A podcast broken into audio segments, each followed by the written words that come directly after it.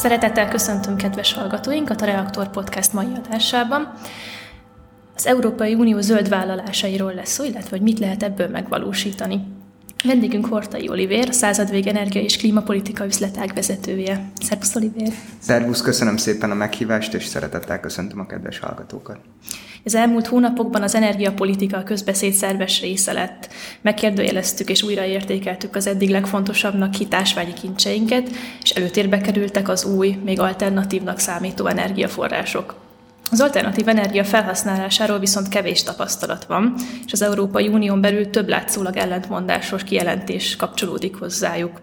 És az első kérdése mindentől, hogy a háború kitörése után az Európai Unió azt állította, hogy a tagországok képesek lesznek lemondani az Oroszország által biztosított energiahordozókról, hiszen a kieső részt alternatív energiából jó részt tudjuk pótolni.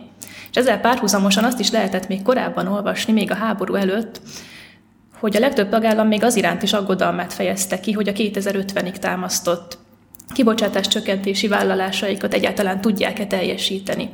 Hogy lehet ezt a két álláspontot logikailag összehozni? Ki lehet bekkelni az orosz energiát? Én azt gondolom, hogy itt van egy konfliktus, aminek a lehetséges feloldását feloldása még nem látszik igazán. Tehát a, az energiapolitikáról érdemes úgy gondolkodni, hogy tipikusan az energiapolitikai döntések azok több célt egyszerre kell, hogy szolgáljanak, és ezek között a célok között gyakran ellentmondások vannak. A szakirodalom azt mondja, hogy három alapvető pragmatikus cél van, az ellátásbiztonság, a környezetvédelem és a gazdaságosság. Ezek e között a három cél között is időről időre konfliktus lép föl, hogyha egy-egy intézkedést nézünk. Tehát, hogyha például ö, ö, felszerelsz egy napelemet a, a házadnak a tetejére, akkor azzal ö, mondjuk a támogatási rendszer függvényében talán gazdaságosabban jössz ki, a környezetvédelmi teljesítményt azt javítod, viszont ellátásbiztonsági szempontból egy új kockázatot építesz be a rendszerbe, hiszen a napelem termelése az kiszámíthatatlan, ezt ki kell szabályozni, és új rugalmassági képességet kell fejleszteni a hálózatba. És ezek mellett az alapvető észszerű célok mellett az elmúlt években, évtizedekben Különösen az Európai Unióban megjelentek az energiapolitikában eh, ideológia vezérelt célok. Itt talán a legkézenfekvőbb példa erre a németeknek az atomenergia kivezetése. Itt ugye arról van szó, hogy az, az, az a cél, hogy kivezessük az atomenergiát, hogy egy technológiától teljesen elbúcsúzzunk. Ez nem magyarázható sem ellátásbiztonsági, sem gazdasági, sem környezetvédelmi oldalról. Ez egy politikai, eh, ha úgy tetszik, ideológia vezérelt célkitűzés, ami konfliktusba kerül a maradék hagyományos három céllal, és ennek megfelelően csökkenti azt a lehetőséget, képességet, hogy a hagyományos három célban a lehető legmagasabb teljesítmény teljesítményt érjük el. Most jelenleg az orosz-ukrán háború konfliktus kapcsán megjelent egy új ideológia vezérelt cél, ez pedig az orosz energiafüggéstől való teljes megszabadulás. Én azt gondolom, hogy az, hogy, a, hogy az európai piacon az oroszoknak a piaci pozíciója az, az csökkenjen, tehát hogy kevésbé legyünk kitettek az orosz gáz- és olajszállításoknak, az egy értelmes célkitűzés a hagyományos három cél eh, mentén is, hiszen az ellátásbiztonságot is, a gazdaságosságot is, és bizonyos értelemben a környezetvédelmet is eh, szolgálná. Viszont az is ugyanilyen könnyen belátható, hogy az orosz eh, energiahordozóktól való teljes megszabadulás az nem optimális sem ellátásbiztonsági, sem gazdasági, sem környezetvédelmi szempontból. Tehát azzal, hogy az európai energiapolitikában most úgy tűnik, hogy mindent felülír. Az orosz szállítások teljes eltörlése, az szükségképpen azt fogja eredményezni, hogy a hagyományos célokban, köztük a környezetvédelemben is, az Európai Unió teljesítménye, vagy, vagy lehetséges eredményei, azok romlani fognak. Erre már látjuk az első jeleket, hát az, hogy például a csővezetéken keresztül érkező orosz gázszállítások helyett az Európai Unió elkezdett a cseppfolyósított földgáz irányában orientál, irányába orientálódni, amiről tudjuk, hogy jóval környezetszennyezőbb, mint a csővezetéken keresztül érkező gázszállítások.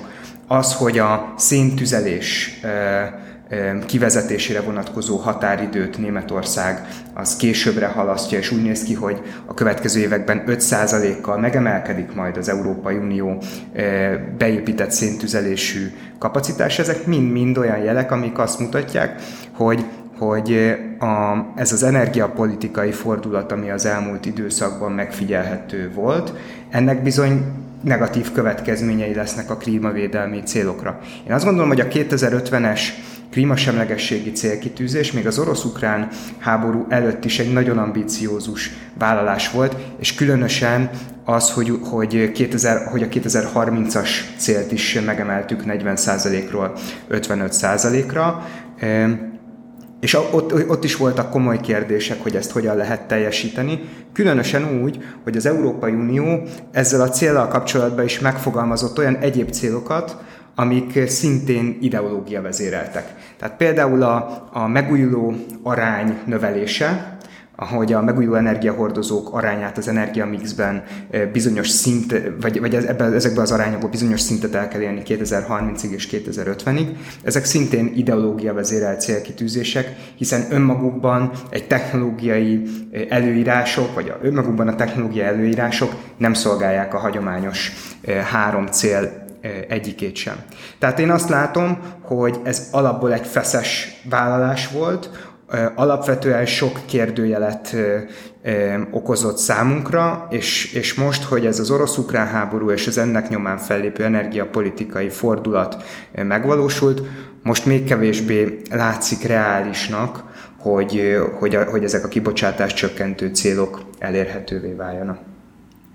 Az alternatív energiafelhasználást már érintettük kérdés szinten, és emellett a köztudatban a legnagyobb érv, hogy a hidrogén, a nap vagy a szél minden ország területén egyaránt jelen van, tehát egy geopolitikailag egy sokkal barátságosabb dolog ezekre támaszkodni, mint a kőolajra vagy a földgázra, ami egy komparatív előny azért, akinek a földjén van, vagy előbb ki lehet nyerni.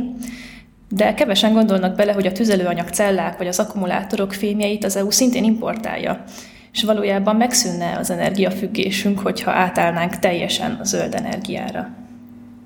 Igen, a zöld energiával kapcsolatban, illetve a zöld fordulattal kapcsolatban több kihívást is kezelni kell a következő években. Az Európai Bizottság előszeretettel kommunikálja azt, hogy ez a mostani háború, ez egy jó motiváció lehet, vagy egy jó löketet adhat a zöld átmenetnek, Viszont a valóság az az, hogy inkább, inkább új problémákat okoz. Tehát, hogyha például megnézzük az előbb már említett Németországot, akkor az ő e, programjukban, az új kormány programjában, amit tavaly év végén tettek le az asztalra, a nagyon ambiciózus megújuló vállalások mellett a gázkapacitások növelése is szerepelt, ami egyébként egy észszerű terv, hiszen a megújuló kapacitások növekedése, mivel ezek tipikusan időjárás függő termelők, megemeli a rugalmassági igényeket a villamosenergia rendszerben. És ezt a szabályozási tevékenységet, ezt ebben a pillanatban tipikusan gáztüzelésű erőművek képesek ellátni, amik gyorsan indíthatóak, tehát hogyha hirtelen nem süt a nap, vagy nem fúj a szél, vagy túl sokat süt a nap, és túl sokat fúj a szél, akkor ezekkel a gyorsan indítható gáztüzelésű erőművekkel lehet fenntartani a rendszer egyensúlyát. Viszont a gáztüzelésű erőművek növelése most nem tűnik egy reális célkitűzésnek, hiszen függetlenedni szeretne az EU az orosz gáztól. Oroszország a legnagyobb beszállítója az Európai Uniónak, a gázigény 40%-át azt Oroszországtól vásároljuk, és hogyha függetlenedni szeretnénk, akkor azt nem tudjuk a gázigények növekedése mellett megtenni. Úgyhogy egy nagy kérdés, és erre még Németország nem igazán adott választ, hogy akkor hogy fogják az ambiciózus megújuló vállalásaikat teljesíteni a rendszer egyensúly jelentős sérülése nélkül és gáztüzelésű erőművek nélkül. Felmerül itt az, hogy az egyébként még éretnek nem nevezhető akkumulátor vagy hidrogén technológia bejön, mint tároló kapacitás, viszont itt pedig az a probléma, hogy ezeknek olyan mm, nyersanyagigényük van, amit, amit nagyon nehéz látni, hogy honnan képes az Európai Unió beszerezni a következő évekbe. Ráadásul ezeket a nyersanyagokat ritka földfémeket, ezekkel, ezeknek egy jelentős részét szintén Oroszországból, vagy Oroszországgal szövetséges országokból látjuk el, vagy, vagy, vagy, vagy vásároljuk jelenleg, és, és az látszik az előrejelzések alapján, hogy,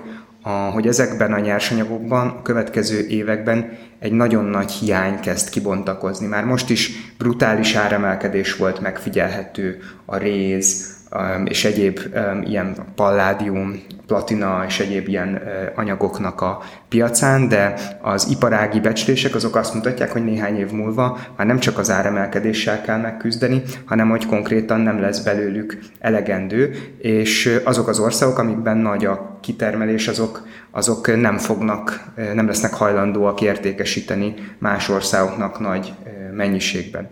Arról nem is beszélve, hogy azzal, hogy az orosz földgáz vagy kőolaj helyett ilyen típusú zöld technológiákba kezdünk el fektetni, az lényegében csak egy újfajta függést eredményez, a, a régi függés helyett. Hát ez egy nagyon nagy kérdőjel ebben a pillanatban, mind szabályozói, mind nyersanyag oldalról, hogy azt a zöld technológiai átmenetet, amit a bizottság előszeretettel elmond akkor, amikor az orosz energia függés csökkentéséről beszél, ezt hogyan leszünk képesek egyáltalán megvalósítani, és hogyha képesek leszünk megvalósítani, akkor hogyan tudjuk úgy megtenni, hogy azzal ne egy újabb függőséget alakítsunk ki Oroszországtól, Kínától és egyéb más országoktól. Említettük itt még az atomenergia kérdését, ami bár szintén az alternatív energiaforrások között szerepel, az EU mégis elég szkeptikusan áll hozzá. Hova soroljuk most az atomenergiát? Számolunk vele, mint alternatív forrás?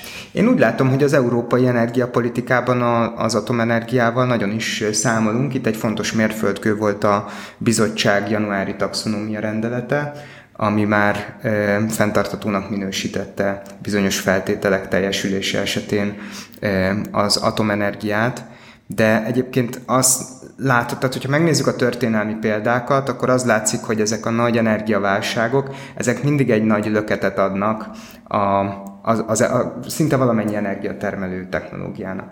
Hát a, most egy energiahiányos állapot van egyébként globálisan, ami az Európai Uniót különösen e, erősen sújtja, e, mert Európában e, komoly kapacitás hiány is van, és ezért egyre tisztábban, egyre világosabban látják a döntéshozók, hogy itt bizony komoly fejlesztésekre lesz szükség erőművi oldalról, és és azt a luxus nem lehet megengedni, hogy technológiák alapján differenciáljunk. Itt bizony a meglévő igényekre a leghatékonyabb energiamixet ki kell alakítani. És ennek része az atomenergia is, hiszen ez egy kipróbált jó technológia, ráadásul nagyon, nagyon jó és színvonalas innovációs tevékenység is van az iparágban az Egyesült Királyság, Franciaország, az Egyesült Államok, Kína elképesztő mértékű forrást áldoz arra, hogy új generációs atomerőműveket fejleszen, kis moduláris reaktorokat fejleszen, hulladékkezelési problémákra megoldást találjon, és így tovább. Úgyhogy az én véleményem az az, hogy a következő években inkább egy atomreneszánsz lesz jellemző az egész világon egyébként, de különösen az Európai Unióban. Erre már vannak jelek, amik ezt mutatják. Franciaországban Macron nagyon ambiciózus terveket tett le az asztalra. Az Egyesült Királyságban Boris Johnson stratégiának az egyik legfontosabb pillérét a nukleáris energia jelenti, és ezt a stratégiát még az orosz-ukrán háború előtt készítették. És jelenleg a megújuló energiát hasznosító beruházások még szinte globális szinten támogatásra szorulnak, és erre szinte minden uniós országban van egy pénzügyi pályázat. Itthon például 2017 óta ilyen a metár. Ezeknek az összegeknek a megítélése ma talán még kritikusabb, mint eddig valaha. Milyen technológiát lenne érdemes Magyarországnak kiemelten támogatni? Ez jó kérdés. Alapvetően a támogatási rendszerek jövője szerintem kérdéses. A megújuló energia támogatási rendszerek Európa szerte a 2000-es évek elején indultak, és akkor nagyon nagy, akkor ezek a támogatások nagyon nagy védelmet jelentettek a, a termelők számára. A leginkább az úgynevezett garantált áras kötelező átvételi támogatások terjedtek el, aminek az volt a lényege, hogy egy szélerőmű vagy naperőmű tulajdonos mindegy, hogy mikor termelte meg a, az adott mennyiségű villamos energiát, és mindegy, hogy mennyi volt éppen az aktuális piaci ár, egy előre rögzített fix árat kapott a, a termékéért. Ezt átvette tőle egy valamilyen entitás, a rendszerirányító, és ő értékesítette a piacon, és a veszteséget, ami a kiszabályozásból, illetve az esetleges piaci ár és garantált ár közötti különbségből származott, azt lényegében lenyelte, és a különböző országokban különböző fogyasztói csoportokra hárította. A 2010 után volt ezeknek a rendszereknek egy reformja. Ennek az volt az oka, hogy a 2000-es években az indokolta ezt a, ezt a grandiózus támogatási rendszert, ami lényegében az értékesítés kockázatát levette a termelőkre, és pusztán üzemeltetési kockázatot futottak ezek a szereplők hogy az, a megújuló energia hordozókra épülő technológiák már nem számítottak igazán kezdeti fázisban lévő technológiáknak. Az, az a költségeikben, mondjuk a beruházási költségeikben egy rendkívüli árcsökkenés volt megfigyelhető, ez különösen igaz a napelemekre, ahol a gyártás kikerülése Kínába egy nagyon drasztikus árcsökkenést eredményezett.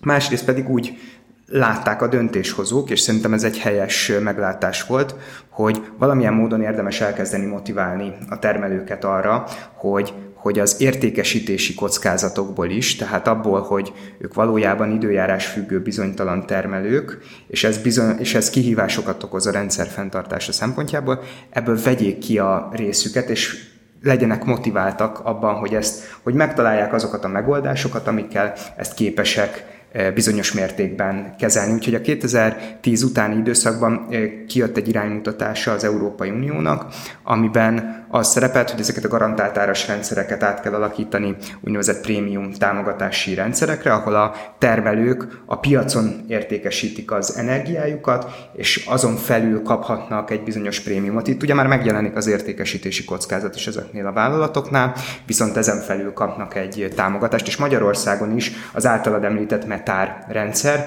az egy ilyen támogatási rendszer, Európa szerte ilyenek működnek.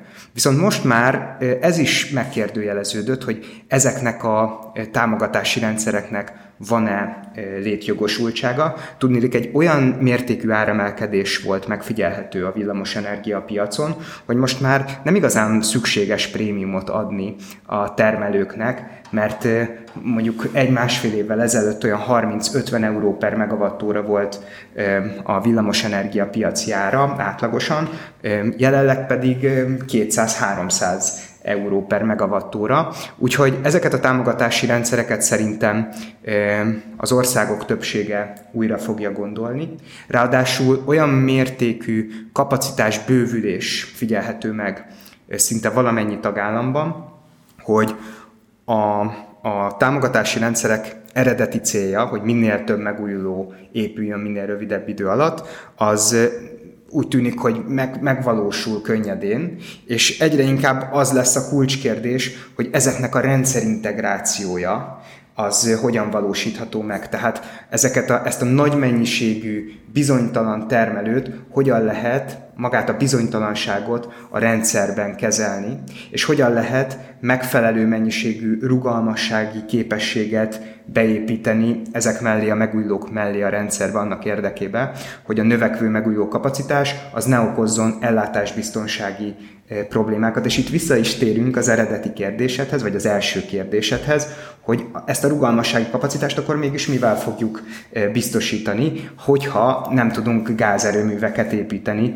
mert eh, az orosz gázt el kell hagynunk, és hogyha az akkumulátorok és a hidrogén technológia problémás egyrészt, mert gyerekcipőbe jár, más másrészt, mert olyan nyersanyag igénye van, amit nagyon nehezen látható, hogy honnan fogunk tudni biztosítani.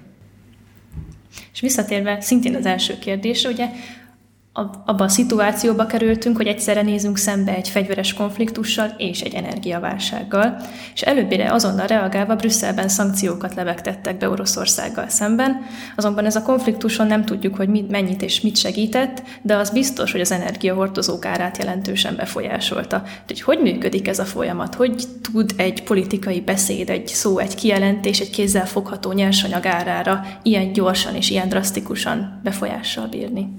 Szerintem az elmúlt hónapok eseményei nagyon tanulságosak és nagyon meglepőek. Hát a háború kirobbanásakor, február 24-én eh, robbant ki a fegyveres konfliktus, és talán még aznap vagy a következő nap az Európai Uniós vezetők bejelentették, hogy nem eh, vonatkozik az első szak. Azt is bejelentették, hogy szankciókban gondolkodnak, de azt is, hogy ezek nem fogják érinteni az energiaszállításokat, eh, és erre a piac megnyugodott, nem volt különösebben nagy áremelkedés. Ugye maga a háború és maga a fegyveres konfliktus, hogyha a szankciók nem vonatkoznak az energiaszállításokra, és hogyha nem tulajdonítunk nagy valószínűséget annak, hogy Oroszország önmagától felmondja a szerződéseket és beszünteti a szállításokat, akkor magát az energiapiacot nem kellene, hogy befolyásolja. Márpedig abban a helyzetben, február végén, ott úgy látszódott, hogy az európai vezetők nem motiváltak abban, hogy a szankciókat kiterjesszék az energia szállításokra, Oroszország pedig pedig, tehát az egy ilyen történelmi tapasztalat, hogy Oroszországnak nagyon fontos, hogy ő megbízható szállító legyen, a, egy nagyon jelentős mennyiségű exportárbevételt keres az energiahordozók értékesítéséből, ezért neki nem éri meg leállítani a, a szállításokat, és ezt a piac is így árazta, és nem volt különösebben nagy áremelkedés. És aztán március elején az Európai Uniós vezetők, és egyébként néhány amerikai vezető is elkezdte nagyon intenzíven lebegtetni a szankciókat. Hát már, március második hétvégén, vasárnap, egy napon nyilatkozott Kadri Simpson, az Európai Bizottság energiaügyi biztosa, Robert Habeck, német gazdasági miniszter, az amerikai külügyminiszter és számos más politikus, hogy az Európai Unió nagyon intenzíven dolgozik a szankciókon, illetve az Egyesült Államok is várhat, várhatóan energiaembargót fog bevezetni. Egyébként a következő héten szerdán az Egyesült Államok ténylegesen be is vezetett energiaembargót, és ennek hatására a piac egyszerűen megijedt. Mert aki az energiaszektorban dolgozik, Európában, az mindenki tisztában van vele, hogy annak, hogyha az európai piacon az orosz szállításokat megszüntetjük, annak beláthatatlan következményei lennének, hiszen nagyon erős a kitettségünk az orosz energiahordozóknak, és ezt elkezdték, ezt a félelmet, vagy ennek a lehetőségét előre beárazni ezek a piaci szereplők. És ez azt eredményezte, hogy míg a háborút követően valamivel 92 euró per megawattóra volt a földgázára, Március 7-én hétfőn volt olyan óra, amikor 345 euró per megawattóra. Hát ilyen mértékű félelmet generált a szankcióknak a lebegtetése. És ez nagyon sokáig elhúzódott. Hát a múlt héten vezették be, vagy fogadták el az Európai Bizottság olajembargós javaslatát, már júniust írunk, március elejétől június elejéig az Európai Uniós vezetők csak beszéltek a szankciókról, hogy ezeket majd be fogják vezetni. Ez egy folyamatos félelmet generált a piacon, ami egy áremelkedést eredményezett, és ennek az áremelkedésnek a következményeképpen Oroszország árbevétele egy nagyon jelentősen megemelkedett. A háború eleje óta már 100 milliárd, csak nem 100 milliárd eurót euró árbevételt realizált, úgyhogy a tavalyi teljes évben mindössze 50 milliárd dollárt, tehát egy nagyon drasztikus bevételnövekedést könyvelhetett el, és ezt a költséget az Európai Unió fizette. Azt, hogy a hogy mondjuk az olajembargó esetében a néhány hónap múlva hatályba lépő kivezetés az mit eredményez majd Oroszországban, és mit eredményez majd a világpiacon, illetve az Európai Unióban, arra vonatkozóan, hogy mondjam, becslések vannak, és van egy nagy vita.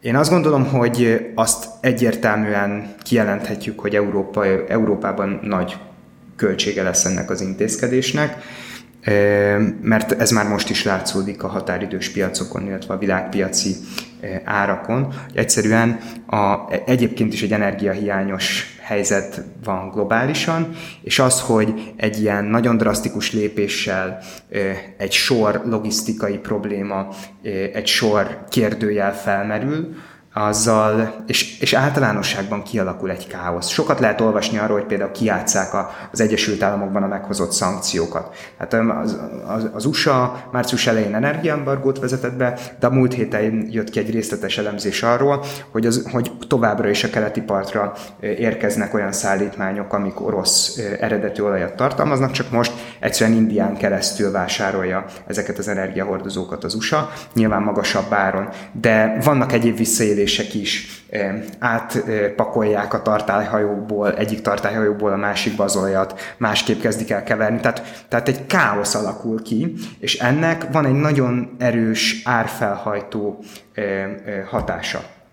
De, de hogy, hogy visszatérjek az eredeti gondolatomhoz, tehát az, hogy a következő hónapokban ez mint eredmény, az az kérdőjeles. Európában és az Egyesült Államokban, illetve a világpiacon egy, egy árfelhajtó hatása lesz, ez már most is látszik. Az, hogy Oroszország mennyire lesz képes eladni az energiahordozóit más országokba, az egy kérdőjel. Én azt gondolom, hogy, hogy egy jelentős részét képes lesz. Ez a folyamat már, már hónapokkal ezelőtt elkezdődött, tehát például India orosz olaj importja az a háború kirobbanása óta két és félszeresére emelkedett. És hogyha ez a kettő tendencia ez megvalósul, akkor rövid távon Oroszország akár még, a, még növelni is tovább képes lesz az, az árbevételét.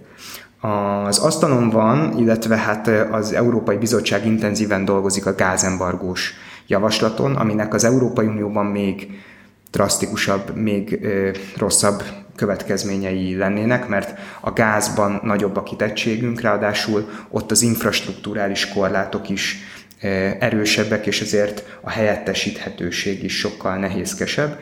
Ezért a bizottság minden bizonyal egy olyan javaslatot fog letenni, a korábbi nyilatkozatok, dokumentumok erre utalnak, hogy év végéig a tavalyi import kétharmadával csökkentsük az orosz beszerzéseket. Viszont a háború előtti év nagy tanulsága, hogyha az orosz gázszállítások csökkennek az Európai Unióban, akkor annak olyan mértékű áremelő hatása van, ami ellensúlyozza a volumen csökkenését Oroszország oldaláról, és kisebb volumen mellett is Oroszország nagyobb árbevételt képes elérni. Olivérnek köszönjük a beszélgetést, nektek, kedves hallgatóink pedig köszönjük, hogy ma is velünk tartottatok. Köszönöm szépen a meghívást. Kövessetek minket YouTube-on, Apple Podcast-on és Spotify-on is. Sziasztok! thank you